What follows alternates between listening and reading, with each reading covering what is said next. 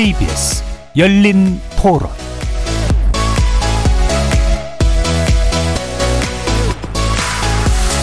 안녕하십니까. KBS 열린 토론 정준입니다. 힘이 있다고 해서 남의 나라 침공해서 자기 나라 땅으로 만들자고 한다는 것은 요즘 시대에 안 맞는 거를 하는 거라고 생각합니다. 어, 우리 국민들도 북한이 핵을 가지고 계속 위협을 하고 그러니까 어, 남의 나라 먼 나라 얘기가 아닌 거로 생각이 되고요. 아니 대의를 위한 거라면은 내 나라 민족을 위해서 자원해서 하는 것은 멋진 일인데 강제 징집해서 그거는 국민들에게 있어서의 살인범이죠. 지금 징집을 해서 추가적으로 그 공격을 더 개시하겠다. 자기 개인의 이익이나 자기의 어떤 권력의 그 유지 이런 것들을 국민을 이용하고 있는 것은 아닌가. 그러니까 자기가 열쇠 만회하려고 막 억지 수사하는 것 같아서 그리고 또 핵 같은 거 그런 것도 걱정되고 예상보다 전쟁이 좀 장기화되면서 최후의 수단을 꺼낸 건가라는 생각이 들어서 우리하고 좀 먼 이야기처럼 느껴지지만 그래도 좀 관심을 가지고 추이를 좀 지켜봐야 되지 않을까 이런 생각이 듭니다. 거리에서 만나본 시민들의 목소리 들어보셨는데요. 오늘 KBS 열린 토론 주제는 러시아 30만 군 동원령 발동, 우크라이나 전쟁의 장기화 전망입니다. 러시아 군대가 우크라이나 격전지 곳곳에서 퇴각할 수밖에 없게 되자 궁지에 몰린 푸틴 대통령은 30만 명 규모의 예비군에 대한 동원령을 내렸습니다.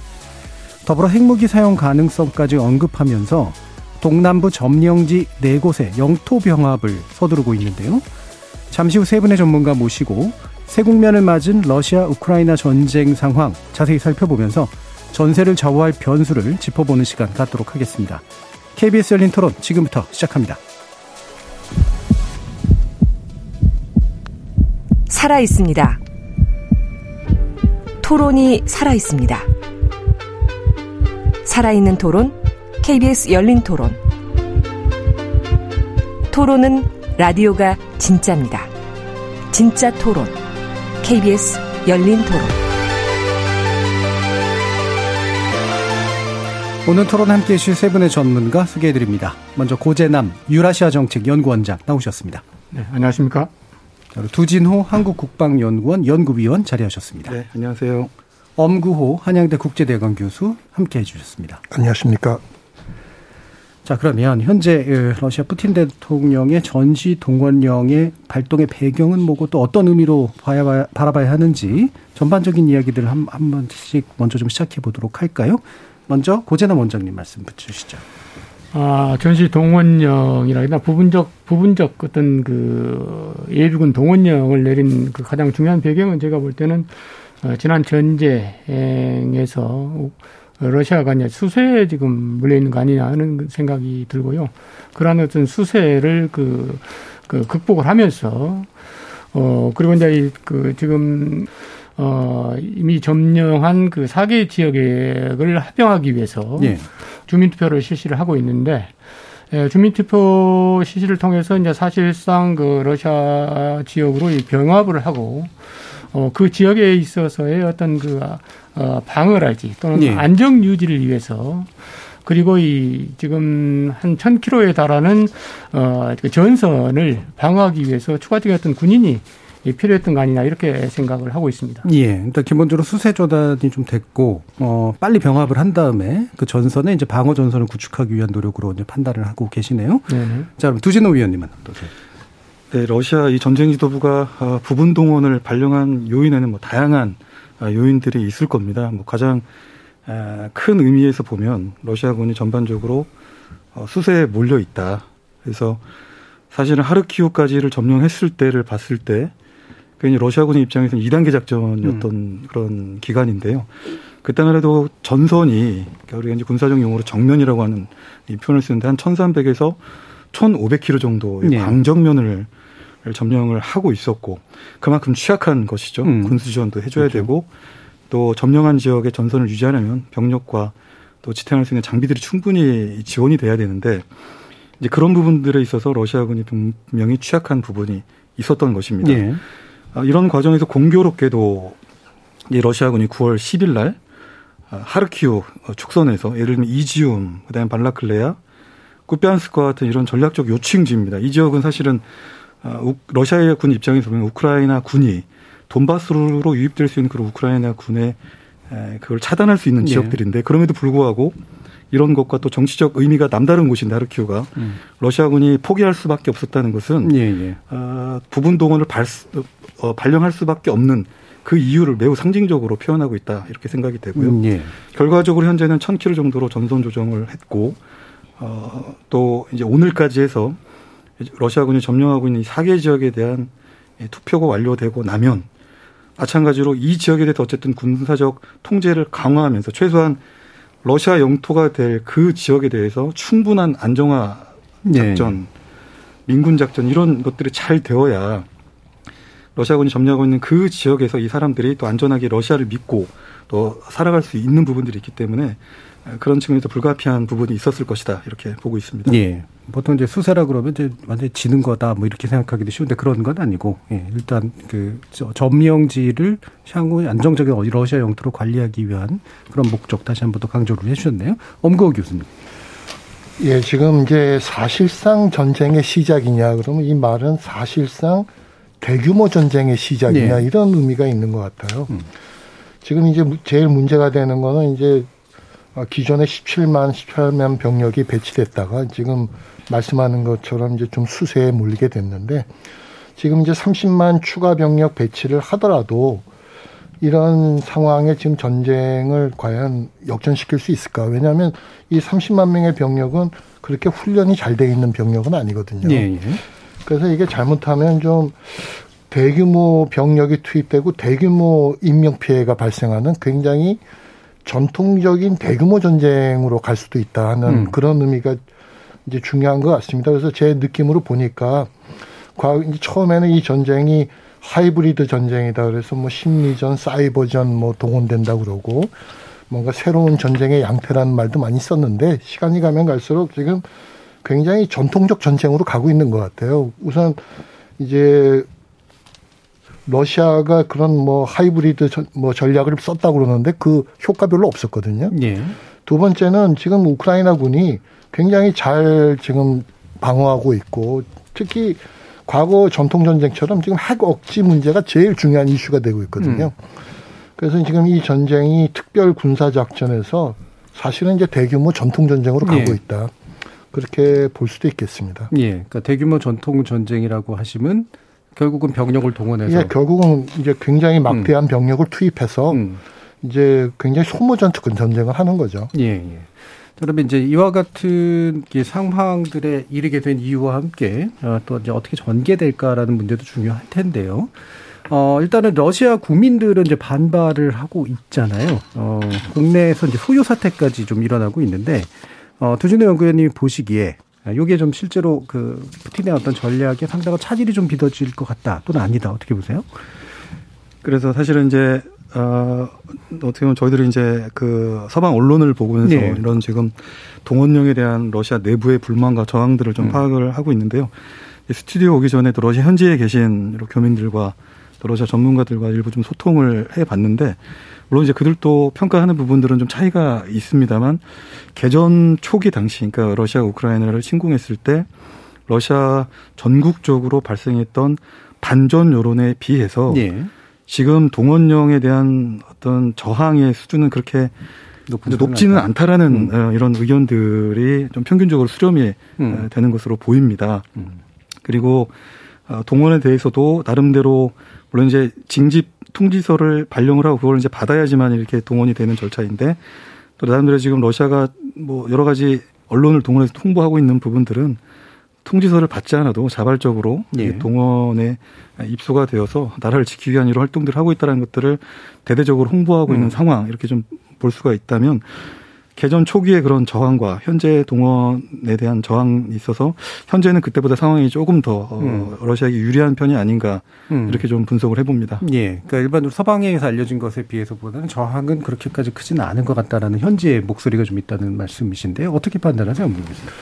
어, 지금 이제 거의 40개 도시 이상에서 지금 데모가 일어나고 있고 예. 지금 이제 언론에 보도되듯이 이 징집령이라는 건 이제 국민들의 반발이라는 건 좀 불가피한 측면이 음. 분명히 있습니다. 그래서 어 이때까지 푸틴이 이제 대외 전쟁의 부담만 지고 있었다면 이번 동원령으로 해서 상당히 국내 정치적 부담도 크게 안게 됐다. 예.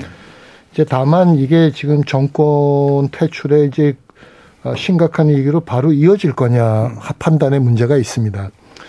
지금 이제 뭐 러시아 모스크바에 있는 여러 사람들의 얘기를 들어보면 이제 서방이 보는 것보다 조금 상황이 그렇게 심각하진 않다 하는 거는 어 저도 동의를 합니다. 음.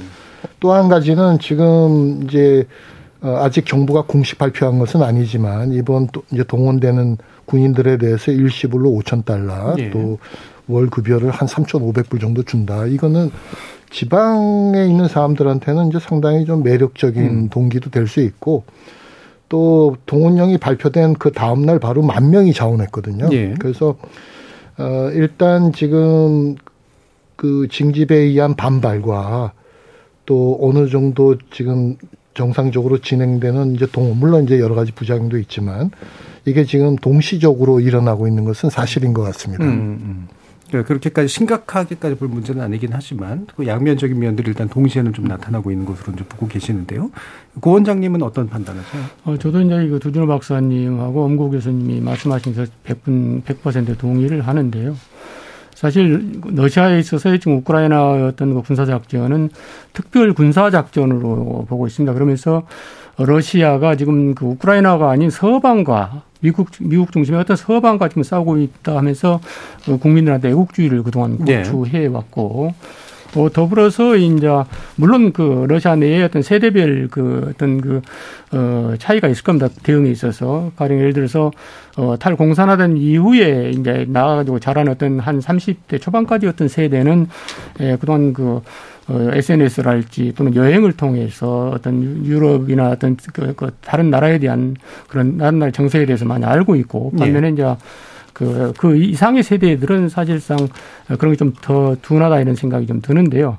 뭐 아시는 대로 이 러시아는 수백 년간 수십 년간 어떤 그 외세 침, 그 말할까 침략을 당하고 또 이 지배를 당하고 또 어떤 그 대립과 갈등 속에서 살아왔기 때문에 에, 굉장히 어떤 그 애국주의를 고취시키는 여러 어떤 노력들을 정부 차원에서 오랫동안 해왔습니다. 예. 그래서 어, 물론 지금 그 우리 예, 언론 매체에서 보면은 여러 어떤 그 부정적인 반발하는 어떤 러시아 일부 국민들의 에, 그런 어떤 뭐랄까 이 정경 정황들이랄까 정경들이 이렇게 보여주는데 에, 제가 볼 때는 에, 그런 여러 가지 러시아 국내적인 상황을 고려해 볼 때 극심한 어떤 정치 사회적 혼란을 야기할 정도의 어떤 네. 그런 그반 어, 어떤 정부 데모가 아, 발전 반정부 데모로였던 그 발전되지는 않을 것이다 이런 음. 생각을 하고 있습니다. 예, 아무래도 이제 애국주의 영향이 전반적으로 좀 클 거라고 이제 음. 보시는 것 같은데 이게 문득 드는 의문인데 이제 예비군이라는 시스템이 웬만한 위기 상황 아니면 잘 발동이 안 되는 거긴 하잖아요. 그리고 이게 그럼 본토가 막 침입된다든가 뭐 이러면은 또 이제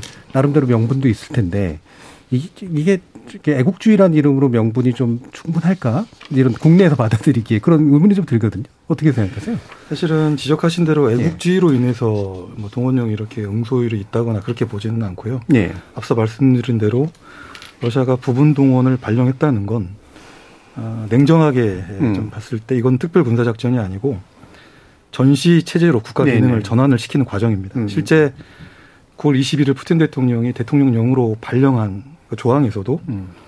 지방자치단체 장들과 각 부처는 이 부분 동원령이 효과적으로 이행되기 위해서 국방부에 음. 협조를 하라라고 하는 이런 내용들이 이제 포함이 되어 있는 음. 것이죠. 사실상 전시 체제로 어, 돌아간 것이나 음. 다름없는 상황들입니다. 그래서 어, 앞서 말씀드린 수세에 몰렸다. 그래서 이런 상황들이 아, 비록 오늘 이제 지금 오늘까지 투표가 지금 이제 완료가 되겠지만 어, 투표 이후에 네 개 지역을 다 점령한다 하더라도 그 지역은 언제든지 우크라이나군이 공격할 수 있는 상황이 있고 예, 예. 또, 또, 러시아가 가지고 있는 여러 가지 군사 독트린 핵 억제에 관련된 기본 정책서, 정책서들 다 살펴보면 투표 이후에는 이 지역들이 러시아 영토가 되는 것입니다. 음. 그래서 효과적인 방어를 위한 차원에서의 어, 충분한 음. 병력의 필요성들. 왜냐하면 우크라이나도 어, 병력을 동원해서 어, 부족한 병력들을 채우고 있기 때문에 예. 그게 비례한 어, 대응 차원에서의 음. 어, 불가피한 선택이다 이렇게 보고 있습니다. 예. 음. 그러니까 이게 이제 특별 군사 작전이라고 하면 이제 그냥 특성한 부대를 써가지고 한 번에 쭉 해서 이제 빨리 끝내고 이러면서 전 국민적인 이슈가 좀 아닐 수도 있는데 이게 전시 체제로 가면 아까 이제 엄고 교수님 말씀한 것처럼 전통전 형태로 가면서 말 그대로 국가와 국가 간의 모든 자원을 총동원하는 그런 체제. 이제 이런 식으로 이제 변화되게 됐다라는 판단이시겠네요. 마찬가지로. 어. 자, 그러면, 어, 서방은 어떻게 대응할까? 어, 이게 이제 또 궁금한 점인데요. 지금 미국이나 이제 서방이 어쨌든 우크라이나에게 군수물자 지원을 해주면서 우크라이나가 또 열심히 싸워서 나름대로 승전하게 승전의 일부 모습들을 이제 보여주는데 도움이 된 건 맞는 것 같은데 일단 미국 어떻게 어, 대응할까? 엄고 교수님 좀 말씀 좀 여쭤볼까요? 예, 지금 이제 이번에 굉장히 핵 무기 위협을 들고 나왔기 때문에 이번 동원령이나 이제 영토 병합 문제에 대해서 이제 미국이 지금 이제 즉각적인 대응 조치를 어, 취하고 있지는 못한 네. 것 같습니다. 네. 이제 예상을 해보면 일단은 EU와 협력해서 제재를 굉장히 강화할 것 같아요. 지금 음.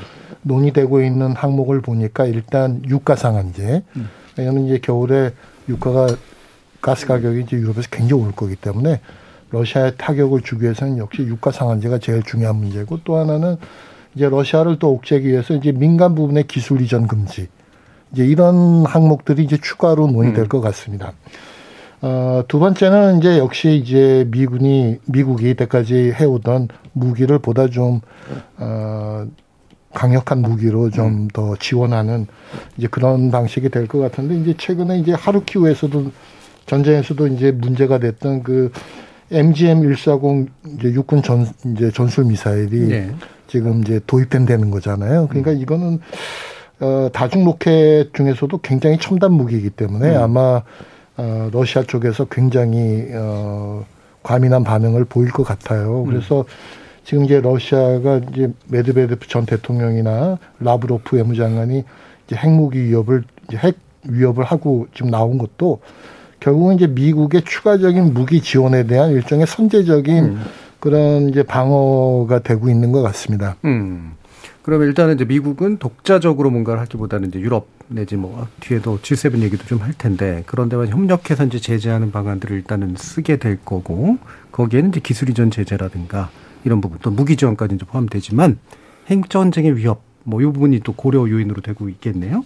구재남 원장님 말씀 한번 들어보죠. 저는 그 당장적인 부분 동원령이 내려지니까 미국 그, 그 뭐랄까 입장 표명은 미뤘습니다.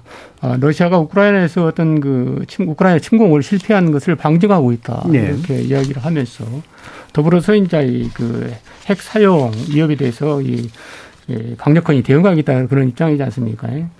사실 지금 우크라이나 그렇게 이제 승세를 보이고 있는 배경으로서 가장 중요한 요인은 그 미국의 어떤 첨단 어떤 그 무기잖아요. 이런 네. 생각이 들고 실제로 미국은 그 지난 2월 24일 이후부터 150억 달러에 달하는 그 군사 지원을 지금 해오고 있는데 예, 오늘 또 보니까 추가 지원을 지금 발표를 했더라고요. 따라서 미국의 대응은 어떤 측면에서 보면 그핵 전쟁이 일어나지 않게 하는 기 일어나지 않게 하기 위한 어떤 완급을 조절을 하면서 음. 어그 우크라이나 군의 어떤 그러니까 공세를 계속 이어갈 수 있는 어떤 그런 그 백, 백업을 해주는 음. 그런 어떤 정책을 계속적으로 펴지 않겠냐는 생각이 들고 말씀하신 대로 어, 유럽 내 어떤 그 영국이랄지 독일 이런 그 주요 나토 국가들과의 공동으로 대응하는 음. 그런 어떤 정책을 지속해 나갈 것 그렇게 보입니다. 예. 그러니까 결국 핵카드를 이제 갑자기 훅 하고 꺼내야 되는 상황까지는 안 가도록 적절히 밀어붙이는 정도 선에서 음. 조절할 것이다.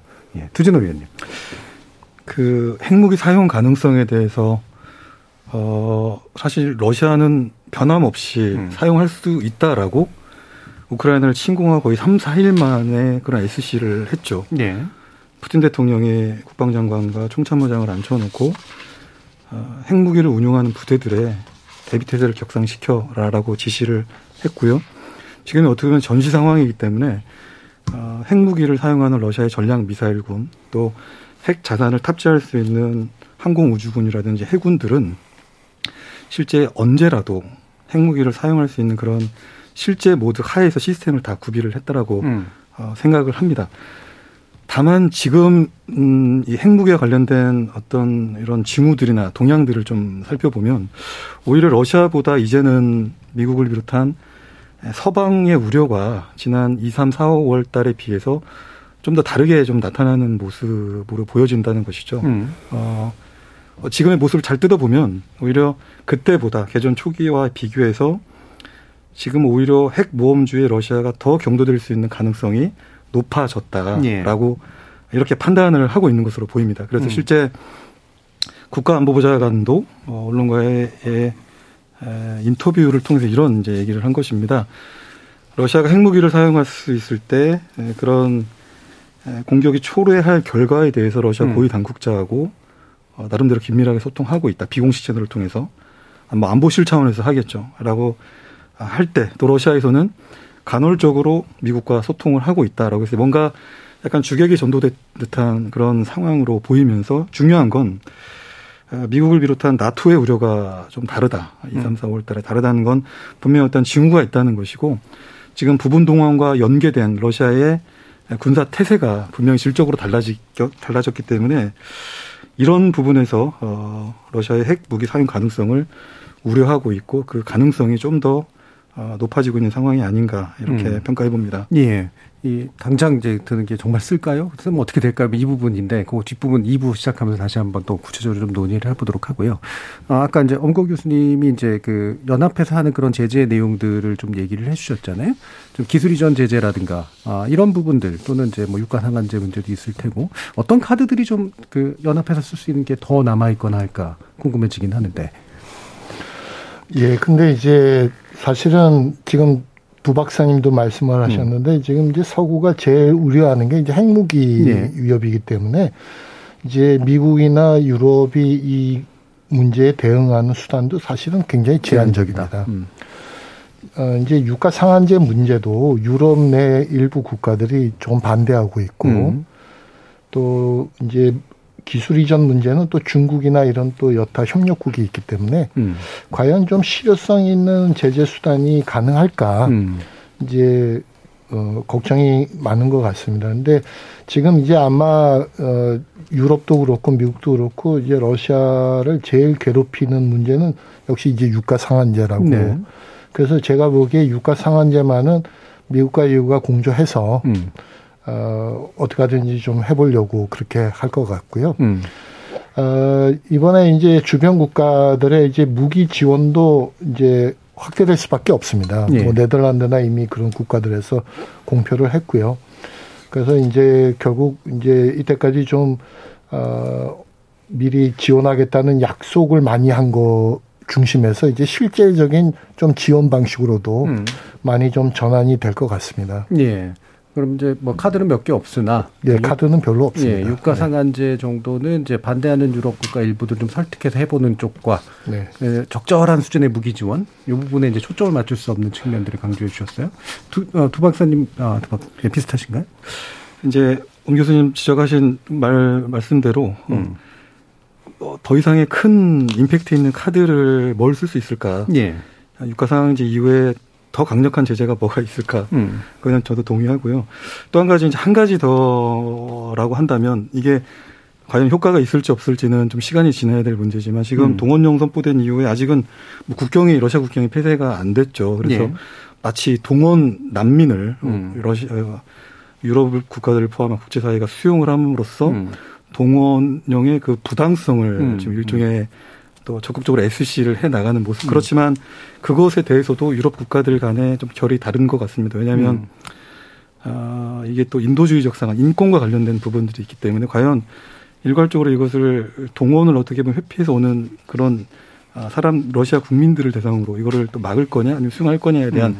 아직 합의가 이루어지지 않았기 때문에 아, 만약 이거를 활용한다면 또 다른 제재 카드가 제재 음. 효과를 유발할 수 있을 거로 보는데 아, 현재의 상황은 그것에 대한 유엔, 아, 유럽연합의 완전한 합의는 없는 상황으로 음. 평가해 봅니다. 그러면은 이게 법적주의가 이제 난민이 되는 건가요? 만약에 이거 수용하게 되면? 그 난민이 되는 문제에 대해서도 그들이 어떻게 보면 난민, 우크라이나 피난민들하고는 상황이 다른 것이고요. 예. 어떻게 보면 이제 국내법을 피해서 어떤 음. 피해가 아닌 강제적인 물리적인 그런 위험이 아닌 음. 제도를 피해서 오는 것이기 때문에 그런 난민을 죽이는 유치를 죽이는 매우 어려워 보입니다. 네. 뭐 오히려 알럼 시커라든가 뭐 이 정도가 되, 되려나? 네. 네. 예, 예. 그렇죠. 음. 그러면 이제 그 고재남 원장님 네네. 어떠세요? 음. 글쎄 저도 그 좀 추가적인 어떤 그 제재가 큰 효과를 발휘할 수 있을지에 대해서는 의문이 있습니다. 그동안 너무나 어떤 그 사실 전례가 없이 가혹하고 전면적인 어떤 제재가 지금 시행 과정이 있고 어 그리고 이제 겨울이 다가오고 있거든요. 그래서 어 지금 당장 그 이탈리아에서도 지금 그 극우 연합이 그 다수당이 됐는데 네. 예, 미국을 비롯한 서방 세계는 그, 그 여론이 정치에 그 치명적인 어떤 영향을 미치는 절대적인 영향을 미치는 어떤 그런 그 국가인 것이고 따라서 어 겨울이 다가오면서 지금 에너지 가격이 폭등을 하고 국민들의 어떤 정부에 대한 불평 불만이 심화되는 그런 상황이 이제 지속이 되면은 글쎄요 러시아는 그거를 노리면서 지금 여러 어떤 제재들을 감내하고 자기들이 지금 어, 어, 추진하는 여러 어떤 그 군사적 목표 달성을 위해서 특별 군사작전이라는 명목하에 지금 어, 군사작전을 진행하고 있는데 에, 러시아의 어떤 그런 행동을 제어시키거나 억제시킬 만한 추가적인 어떤 효과적인 그런 어떤 그 제재 조치는 없는 거 아니냐 하는 생각이 듭니다. 음. 그럼에도 불구하고 지금 EU 차원에서 어떤 여러 추가적인 제재를 지금 준비하고 있는 것 같습니다. 음, 예. 제재 실효성에서 이제 상당히 좀 의문을 제기하시는 음. 부분을 좀 더 강조해 주셨는데 자 그럼 이 부분으로 넘어가 보죠. 지금 이제 아까 언급된 아, 영토 병합 문제잖아요. 이제 자, 뭐 형식적으로는 주민 투표를 실시합니다. 이게 뭐, 뭐 근거를 갖추기 위한 노력인 것 같긴 합니다만, 어, 두 박사님은 어, 어떻게 좀 배경을 판단하고 계신가요? 저 개인적으로는 주민투표를 한 연말 정도에 음. 실시할 걸로 이렇게 내다봤습니다. 왜냐하면 현재 주민투표를 시행하고 있는 도네츠크, 루안스크, 자포르자, 헤르손 지역이 완벽하게 러시아 입장에서 100% 점령이 되지 않았고 음. 더군다나 점령한 그 일부 지역에서도 여전히 에, 우크라이나 친 우크라이나 세력들 게릴라 세력들이 후방에서 러시아군을 집요하게 괴롭히면서 예. 그 후방을 흔들고 있는 상황이라면 투표를 할 수 있는 그런 상황이 아닙니다. 음. 뭔가 안정감을 느끼고 그 지역에 거주하는 국민들이 보호를 받고 있을 때 이제 비로소 러시아에 대한 이런 친근한 정서를 가지고 어, 동화가 되는데 지금 그런 상황이 아닌 것입니다. 음. 이것은 불가피한 선택이다. 오히려 어, 이 지역도 중요하지만 더 중요한 건 지금 동원 부분 동원을 선포할 수밖에 없었던 이유 병력과 장비가 충분하지 않기 때문에 음.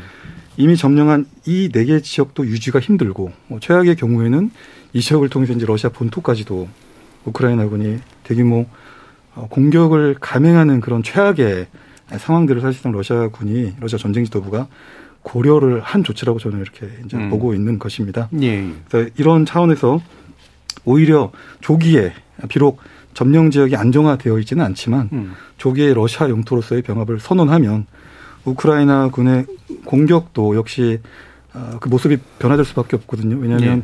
투표 이후의 모습, 이후의 모습은 그 투표 지역은 이제 러시아 영토가 되기 때문에 음. 특별 군사 작전과는 또 다른 성격이 되는 것입니다. 예. 그런 차원에서 일종의 나름대로 러시아가 우크라이나 공세를 정지시키기 위한 그런 음. 목적에서 음. 조기에 주민투표를 감행을 하지 않았나 이렇게 예. 평가합니다. 그러니까 할 만한 상황은 아니지만 하지 않으면 안 될 상황 예. 쪽에 좀 더 가까운 음, 그런 건데 이게 국제법상으로 어떤 의미가 있는지 잘 모르겠는데 뭐 예전에 사례가 없지는 않습니다만 엄 교수님 또 말씀 부탁드립니다. 지금 이제 주민투표를 조기에 실시하게 된 핵심 배경이 뭘까? 음. 그거는 이제 기본적으로는 이제 영토가 된다면 영토에 대한 방어는 전략 핵이나 보다 그 타격이 큰 무기로 방어할 수 있기 네, 때문에 네, 네, 네. 결국은 이제 이번 네 개 지역이 어 우리 남한 정도 크기 되는 지역인데 이걸 이제 자국 영토화하면 이제 서구나 우크라이나군이 어 이제는 러시아 영토를 음. 지금 공격하는 거였기 때문에 군사적으로 이제 전혀 다른 의미가 되는 음. 거죠. 그래서 어 제가 보기에는 이제 어 결국은 그런 이제 방어력을 높이기 위한 그게 핵심 배경이고 또 음. 하나 배경은 지금 두 박사님 말씀하시는 것처럼 자국 영토화 됐다고 해서 뭐 공격을 안 받는 건 아니래도 음.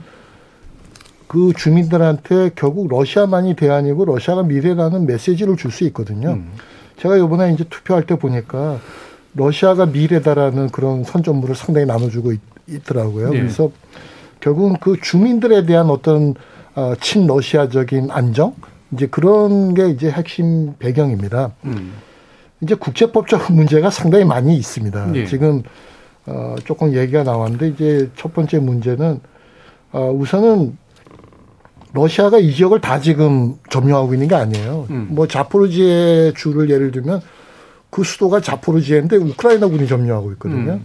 지금 도네츠크도 60%밖에 점령을 못했습니다. 그러니까 일부 점령을 가지고 그걸 전체 주민 의사화한다는 것 자체가 좀 정당성이 좀 결여돼 있다고 볼 수 있고요. 음. 지금 투표 방식도 굉장히 생소하실 텐데 지금 어제까지는 집에 찾아가서 그 투명 투표함에 받았다는 거고 음. 심지어는 모스크바에 사는 어 이쪽 지역 주민들도 모스크바에서 지금 투표를 하고 있잖아요. 음. 투표소는 오늘만 개소를 설치를 한 겁니다. 네. 그러니까 이런 투표 방식이 과연 정당하냐. 그러니까 이제 뭐 서구에서 이 투표의 국제법적 정당성이 약하다. 음. 결정적으로 이번에 투표율을 대충 예상해 보면 결국 전체 주민의 30%가 안 되거든요. 음. 그러니까 전체 주민의 30%를 반영도 반영하지 못하는 그 투표는 국제법적 좀 하자가 있을 수밖에 없습니다. 예, 예. 고재만 대표입니다.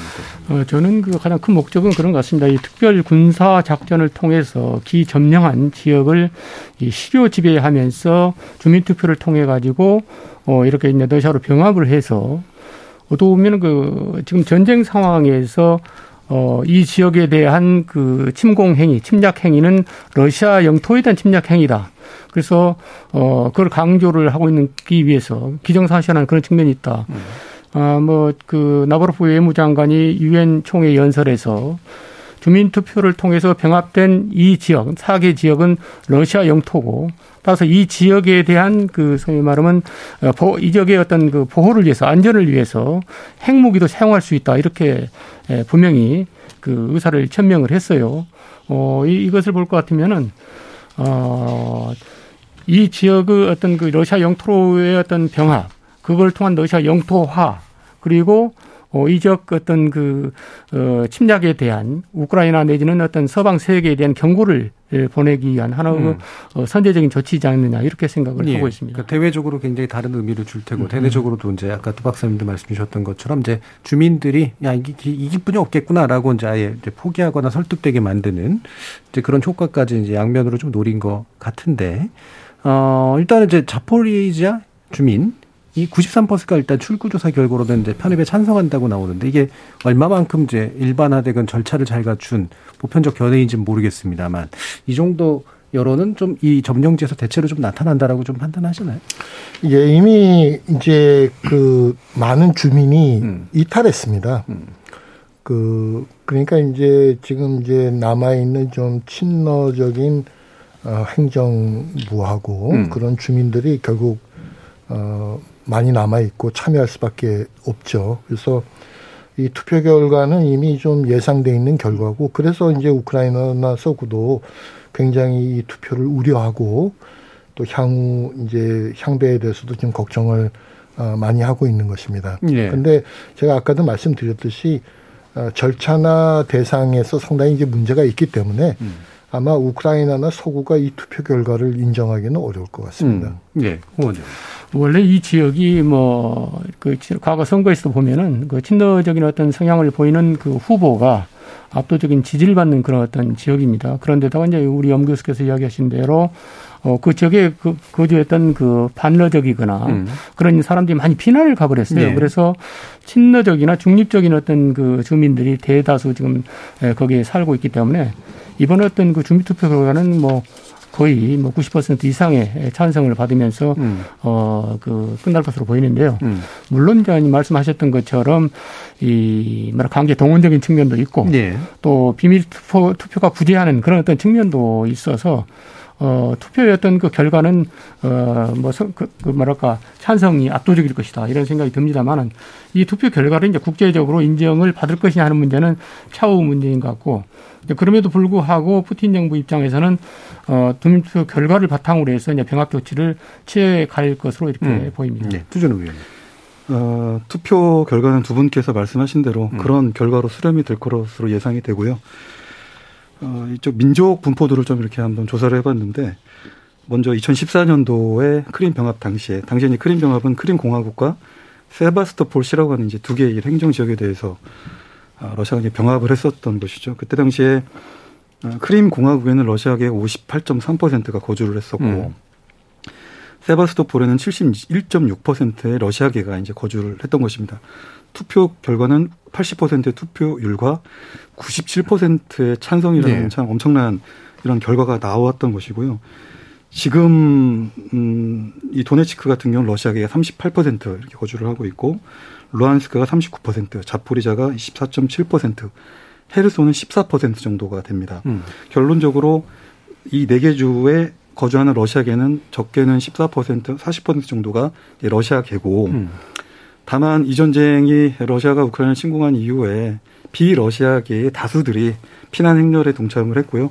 우크라이나 전체적으로 4,400만 명 정도의 국민들 중에서 이미 1,400만 명 이상이 해외로 떠났거나 국내에서의 거주지를 네. 옮겼기 때문에 지금 러시아군이 점령하고 있는 이 지역에는 아, 대부분 러시아계이거나 러시아계에게 가까운 이런 주민들이 남아 있는 상황 들로 볼 수가 있는 것입니다. 결과적으로 네. 이번 투표도 물론 2014년만큼 97%라는 압도적인 결과는 나오지 않더라도 자포리자에서의 출구조사 93% 정도 나왔던 것처럼 그 정도의 바로미터를 보인다고 생각이 되고 90% 정도의 찬성률을 보이지 않을까 이렇게 생각이 됩니다. 네. 그럼 비교 비교 이제 비록 요식 행위에 좀 가깝긴 하더라도 어쨌든 거기에 주민의 다수의 어떤 의견을 바탕으로 뭔가 새로운 영토를 확정하는 그런 효과가 있어서 이게 이제 과거에 이제 크림반도에서도 이제 나타났던 예인데 결국은 아 이게 국제사회가 이제 이에 대해서 뭐 우크라이나에 당연히 안 받아들이겠지만 어떤 입장을 취하게 될까라고 하는 문제 물론 더 두고 봐야지 않은 문제겠습니다만 과거의 사례를 봤을 때 좀 어떨 거라고 생각하세요, 문제입니다. 이제 크림반도하고 이제 이 자포르지에나 이제 헤르손 지역은 조금 성격은 다, 네. 다릅니다. 아까 말씀하셨는데 이제 민족 구성에 있어서 러시아계가 좀 적고요. 음. 어, 지금 아까 말씀드린 대로 지금 이미 서구나 우크라이나 쪽에서는 이번 투표가 이제 일종의 사기 투표라고 음. 이제 규정을 하고 있기 때문에 이제 이 결과를 받아들이지는 않을 겁니다. 그런데 음. 이제 오늘 투표가 끝나고 아마 이달 말까지는 러시아 의회가 합병 절차를 이제 승인을 하게 되면 음. 이제 국제적으로 아마 아주 소수의 국가들만 이제 독립국 승인을 할 것 같습니다. 네. 음. 이제 그런데 어 이제 우리가 과거에 이제 그 인도의 그 카시미어 캐시미르 뭐이 지역이나 이런 걸 보면 결국 이 영토 분쟁이라는 건 해결점을 찾기가 상당히 어렵습니다. 그러니까 음. 아마 이제 러시아가 인정하는 국경선 또 국제사회가 인정하는 이제 국경선이 다 달라질 것이기 때문에 네. 이번에 이제 어떤 결과가 나오는지 관계없이 분쟁은 계속될 수밖에 없을 거고요. 음. 그러니까 이제 러시아는 러시아 주장만 하고 국제사회는 국제사회 주장을 하는 그런 이제 갈등 상태가 지속될 수밖에 없습니다. 음. 결국 뭐 시류적 지배 영역이 약간 더 느느냐 줄느냐의 뭐 문제. 크림반도처럼 이제 음. 어, 러시아 헌법상 이미 이제 병합은 했지만 아직도 사실상의 동 이제 지역이지 음. 국제사회가 인정하는 것은 아니니까 음, 음. 이제 그런 상태가 될 수밖에 없을 것 같습니다. 예, 두 의원님. 그 말씀하신 대로 국제법적으로 전혀 인정받지 못하는 공간이고 저는 이런 생각이 듭니다. 어, 돈바스 지역에서 예를 들면 어, 뭐 크림과는 조금 결이 다른 돈바스 지역의 이제 갈등이었고 이것이 음. 또 이번 전쟁의 요인이 되기도 했지만 끊임없는 분쟁이 일어날 것이다. 또 음. 그걸 위해서 민스크 협정 3가 체결될 수도 있고 음. 아니면 또 국제사회가 관여를 해가지고 뭐 이스탄불 협정과 같은 협정이 체결이 된다 하더라도 음. 일시적인 정전 협정에 머무를 것이지 음. 어떤 평화 협정 혹은 종전을 위한 음. 근본적인 조치가 대안이 될 수 없다. 예. 이렇게 좀 암울한 음. 전망이지만 어, 뭐 다가올 미래 현실이 그러지 음. 않을까 음. 이렇게 예상해 봅니다. 음. 결국은 이제 분쟁 지역이 그냥 장기 장기적으로 확정 확장되는 뭐 이런 효과에 좀 더 가까울 것 같다. 네. 예. 어, 고재난 문제는 네, 사실 그 우크라이나 헌법에 의하면 영토 변경은 이 국민 투표를 통해서 예. 그 가능하다 이렇게 있거든요. 근데 이제 그린반도도 이 주민 투표고 이번에 그 실시된 네 개 지역도 주민 투표지 않습니까? 예. 그래서 어, 사실 우크라이나 정부 입장에서 도저히 인정할 수 없는 상황이고 또, 음.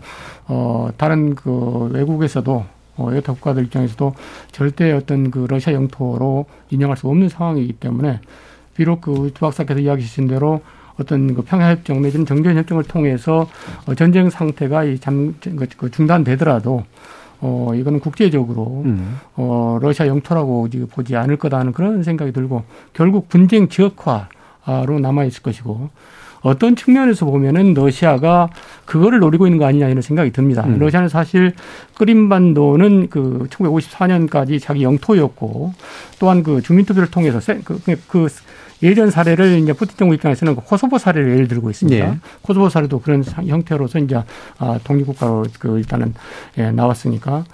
어, 그런데 이제 이 사실은 그 미스크 협정을 체결하고 그 이후에도 어, 돈바스 지역은 우크라이나 영토다 하는 그런 입장이었어요.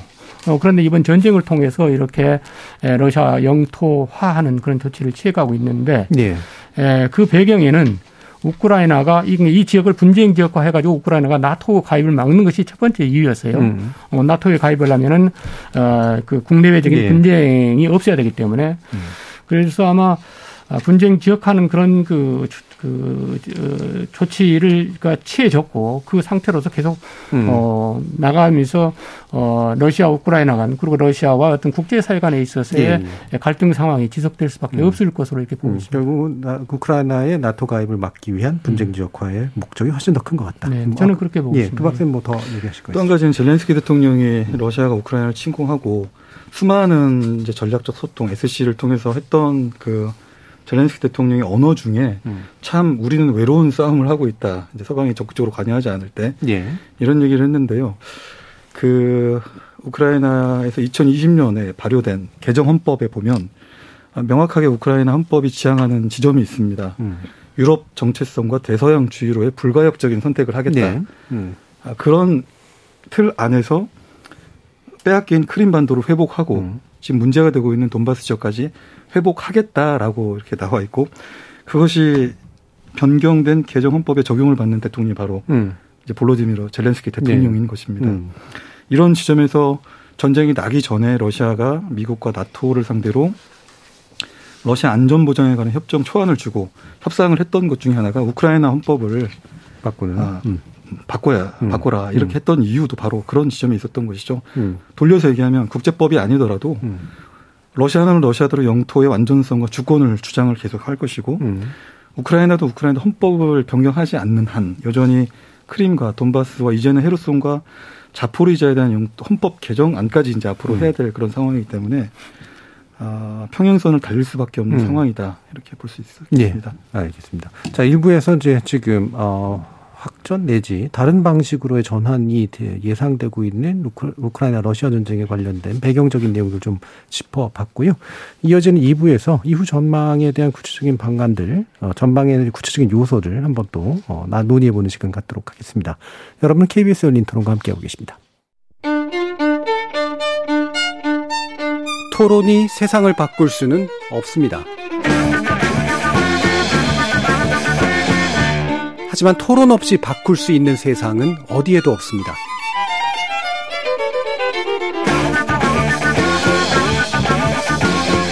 세상의 선한 변화를 갈망하는 당신. 정답이 아니라 질문의 힘을 믿는 당신. 우리 KBS 열린 토론에서 만납시다.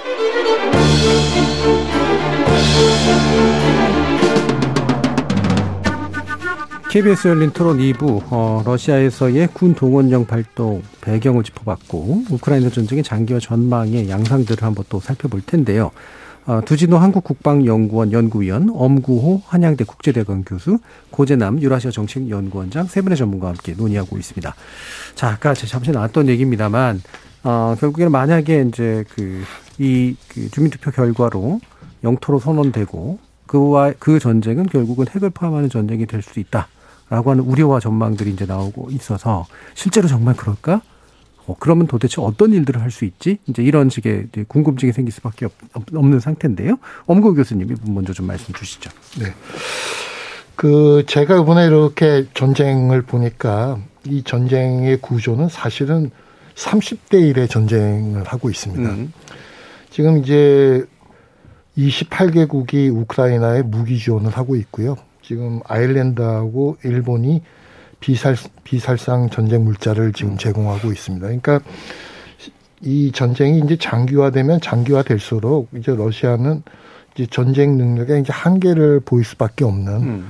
이제 그런 구조죠. 장기화된다면. 그래서 지금 이제 러시아가 만약에 그런 이제 아주 수세에 몰리게 된다면 결국은 이제 그거를 벗어나기 위해서 핵을 사용할 수밖에 없는 이제 그런 상황에 갈 수밖에 없지 않을까. 음. 이제 그런 점을 이제 우려하고 있는 거고요. 어, 그럴 지금 위험은 저는 충분히 있다고 생각합니다. 음. 왜냐하면 전쟁이라는 게 의도됐건 의도되지 않았건 이 전쟁이 장기화되면 저희가 이제 예상할 수 없는 이제 심각한 이제 위기가 발생할 가능성이 이제 있고요.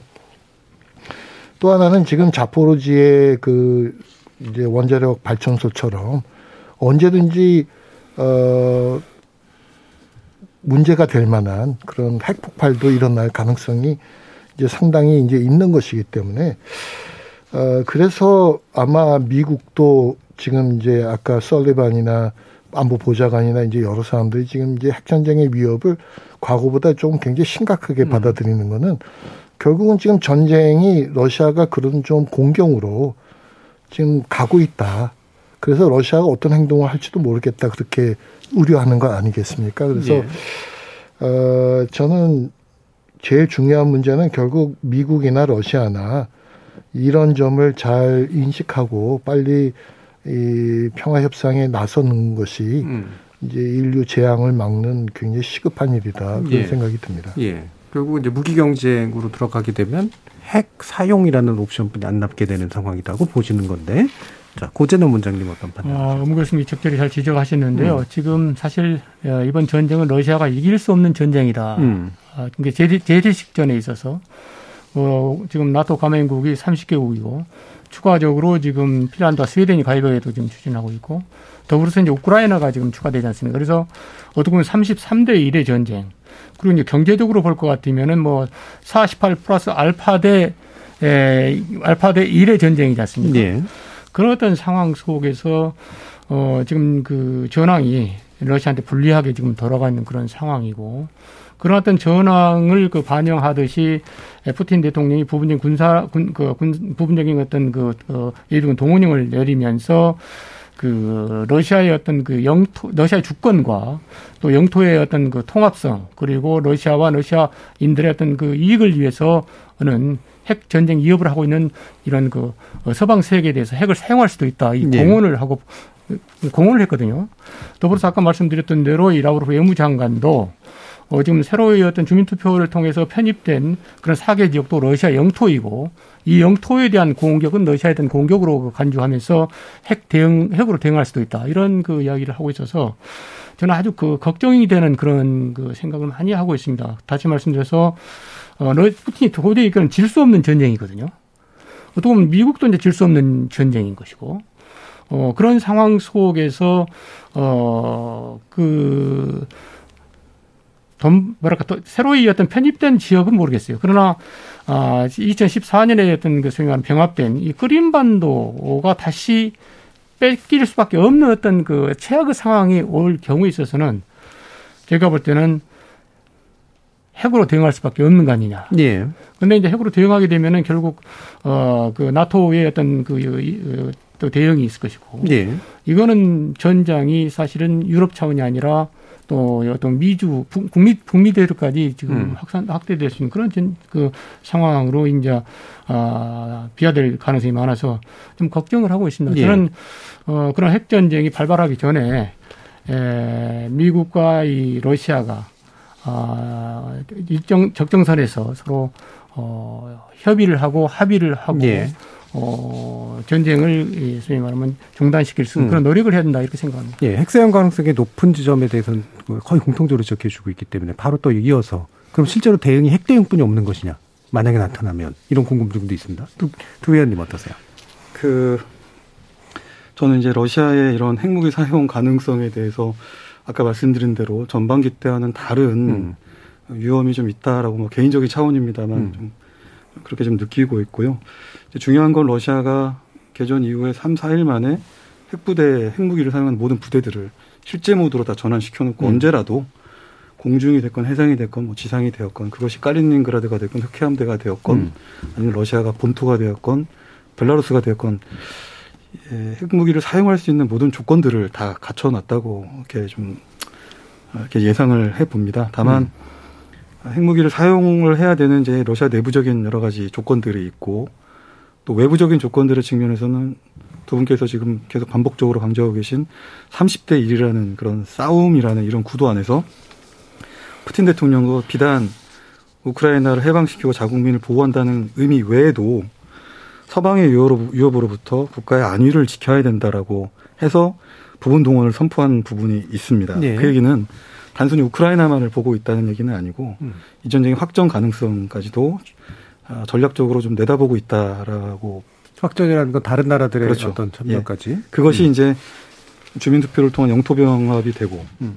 이제는 우크라이나 군인데 그 우크라이나 군은 서방 무기를 지원받는 음. 우크라이나 군이 러시아의 영토에 대한 공격으로 이제 이 전쟁의 모습이 변화되기 때문에 그거에 대해서 러시아가 준비 차원에서 부분 동원을 발령을 한 것이고요. 음. 에, 그것마저도 근데 충분하지 않을 때 뭐 총동원을 쓰는 카드도 있을 것이고 또한 음. 가지는 핵무기와 같은 전략 무기를 통해서 단반 단반에 단번에 아, 이 전쟁을 뭐 종결하고자 하는 이런 아, 의도도 있을 것입니다. 예. 다만 주민 투표 이후에 또 다시 이제 드리는 말씀은 이네 개주의 영토가 이제 러시아 영토로 가는 건 이제 기정사실화 되었습니다. 뭐 9월 말 되면 러시아 상하원이 아주 일사천리로 어, 영토 병합을 승인을 할 것이고 또 대통령이 그걸 선포를 할 것이고요. 2014년 5월 9일 푸틴 대통령이 세바스토폴을 방문했던 것처럼 가까운 시일 내에 더 추워지기 전에 또 푸틴 대통령이 아마 돈바스 내지는 자포리지 헤르손을 방문을 하는 이런 퍼포먼스를 보이게 될 텐데 이런 상황에서 서방의 이제 대응이 어, 좀더 강해진다거나 또 우크라이나나 공세가 그 점령 지역을 러시아화 했음에도 불구하고 서방의 무기를 가지고 더 공격력 있는 무기를 가지고 공격을 해오고 또 부분 동원을 통해서 보충이 된 병력이 전선으로 투입되기 전 상황은 러시아가 좀 불리한 상황이기 때문에 그런 지점에서 러- 러시아의 계획된 돌발 행동도 가능할 것이다. 이 음. 지점에서 바로 이제 어, 일종의 저유력의 전술 핵무기를 음. 사용하는 것을 결심할 수 있지 않을까. 그 가능성이 좀 더 높아지고 있다. 이렇게 예. 좀 보고 있습니다. 근데 이게 참 짐작하기 어려운 게 사실 뭐 핵무기를 쓴 적도 지금까지 거의 역사적으로 없는 상태고 쓴 것에 대한 대응 핵을 쓰는 결에는 없었던 거잖아요. 이게 결국 예상뿐이 할 수 없는 그런 건데 아 이건 뭐그 어, 중간에 백업 데이터를 가지고 있는 것도 아니라 판단하기 좀 어려우시겠어요. 예, 그 물론 이제 그 판단에 이제 그 근거로서 음. 아마 그 푸틴의 어떤 그런 개인적 성향도 음. 이제 얘기가 나오는 것 같습니다. 이제 푸틴 대통령이 이때까지 굉장히 이제 어, 강력한 결단을 보여주는 여러 사례가 있었고, 어, 우리가 합리적으로 예측할 수 없는 그런 결단들도 이번 전면전 뭐 네. 그것도 마찬가지인데 그런 점에서 아마 서방이 조금 더 우려하는 것 같아요. 이제 거기에다가 이제 러시아는 어 이제 뭐 일종의 뭐 죽음의 손 뭐 이런 시스템인데 어 만약에 미사일이 날라오면 자동으로 핵으로 반응하는 음. 그런 시스템도 갖추고 있고 또 우리가 또 좀 관심을 가져야 된다면 2020년에 이 러시아가 이제 처음으로 핵을 어떤 데 사용할 것인가를 이제 핵 대통령령으로 법, 법제화했습니다. 음. 이제 그 점을 보면 굉장히 중요한 점이 뭐냐면 과거에는 이제 그런 핵무기에 대한 대응으로 전략 핵을 사용한다 하는 교리가 많았는데 이번 교리에는 재래식 무기에 의한 어떤 국가의 위협도 핵으로 대응한다는 예. 그런 교리가 있습니다. 음. 그래서 이제 아까도 우리 고진환 원장님도 말씀하셨는데 지금 라브로프 외무장관이 새로 병합된 곳도 영토다. 음. 그 영토에 대한 재래식 공격도 우리는 핵으로 대응할 수 있다는 걸 이제 밝힌 점이 음. 그게 이제 러시아 핵 교리거든요. 그래서 어 물론 가능성이 어느 게 크냐 그러면 물론 안 일어날 가능성이 크죠. 그렇지만 우리가 아 전혀 불가능할 거야 하는 것보다는 가능성이 크다는 점도 유념해야 되겠다 그런 생각입니다. 예. 그러니까 추가적으로 계속해서 궁금한 건 만약에 쏜다고 치고 서방이 그러면 대응해서 쏠 거냐라는 문제도 있는 거잖아요.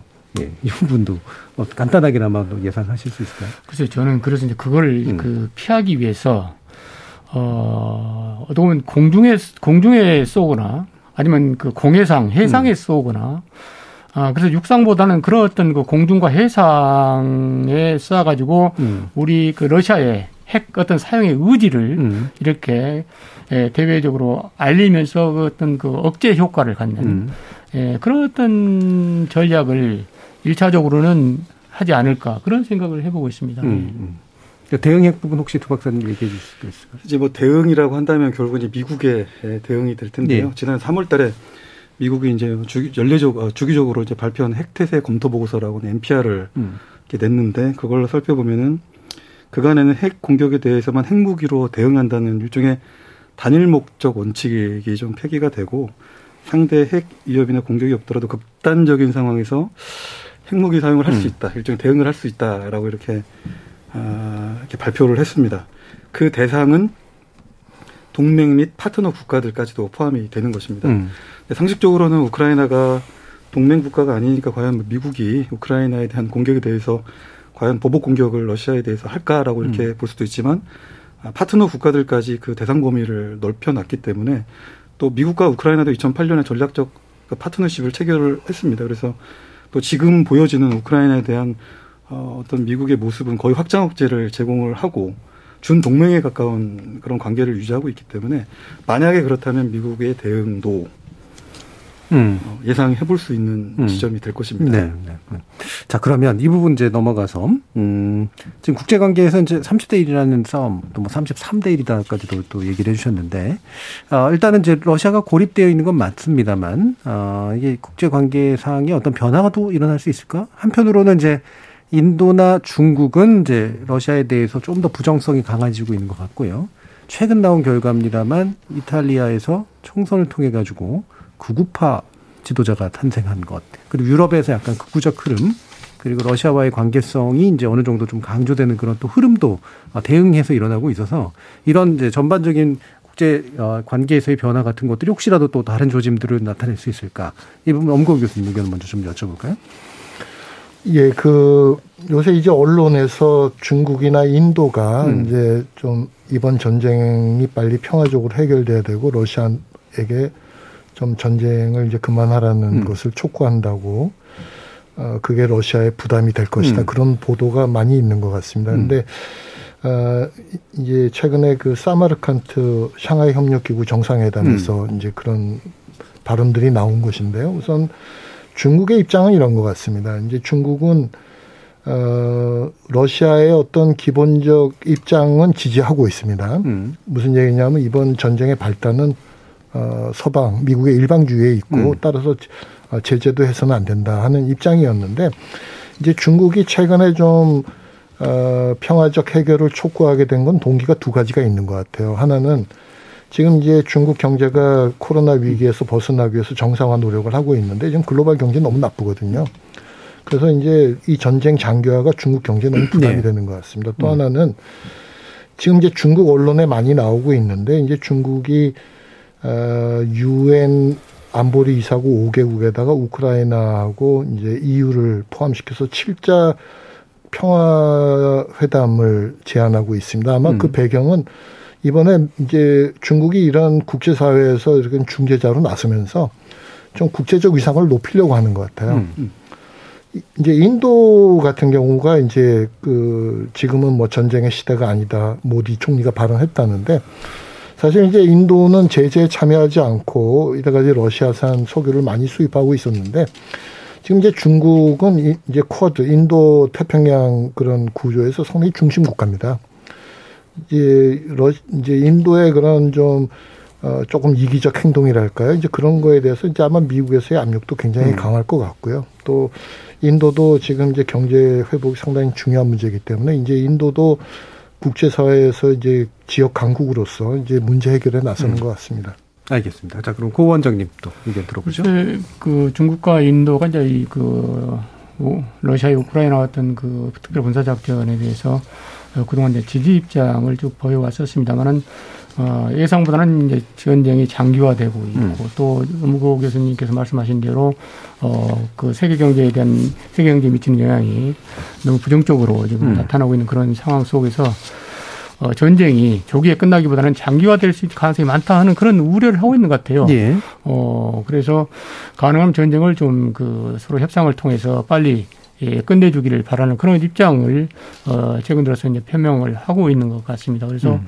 그런 어떤 중국과 인도의 입장 그리고 최근 그 어, 유럽 내에 있어서의 어떤 그 극우 정당들의 음. 어떤 부상은 에, 어떤 이 전쟁의 어떤 양태에 상당히 영향을 미치지 않겠냐 하는 그런 생각을 지금 하고 있습니다. 예. 아, 이탈리아가 말씀을 하셨습니다만은 이탈리아 경우도 이제 아, 그 3당의 어떤 구구 정당들이 지금 연합을 해서 이번에 총선에서 승리를 했고 또 3당이 공이 또 그 과거에 친너적인 어떤 입장 표명을 하고 또 어, 당수들도 그런 어떤 입장을 표명을 음. 해왔지 않습니까? 그래서 어, 지금 유럽 내에 있어서도 유럽 연합 내에 있어서도 그걸 우려를 하고 있는 것 같아요. 어, 그래서 어, 대러 정책을 추진하는 과정에 있어서 혹시 약한 고리, 약한 고리가 되지 않을까 하는 우려를 네. 같은데 어, 일단 그 멜로니 지금 그 차기 총리 입장에서는 어, 기존의 어떤 그 드라기 총리 내각의 정책들 다시 말해서 우크라이나 전쟁에 대한 러시아의 그, 그 침략성을 규탄을 하면서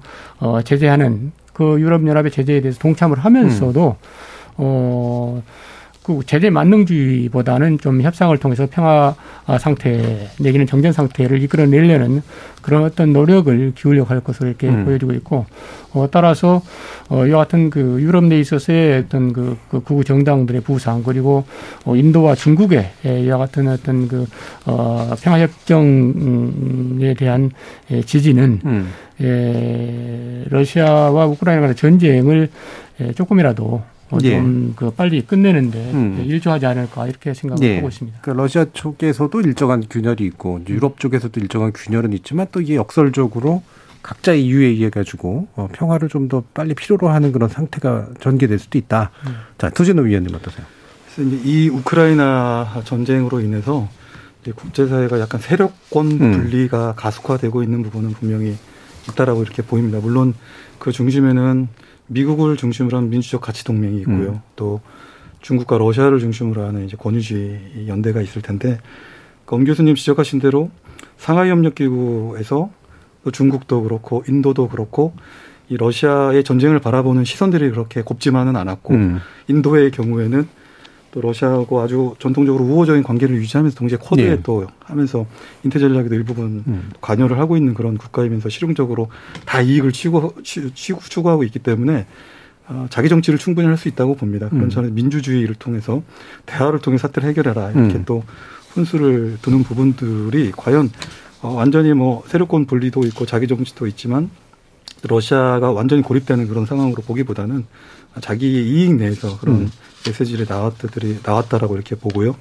또 중국과 러시아도 마찬가지로 아, 뭐 시진핑 주성이 우려가 있다라고 또 푸틴 대통령이 자발적으로 시키지 음. 않은 또 발언을 하면서 많은 언론들 또한 중국이 이 전쟁에서 러시아 편을 들지 않고 손절하는 것이 아니냐 이렇게 평가도 있었지만 예.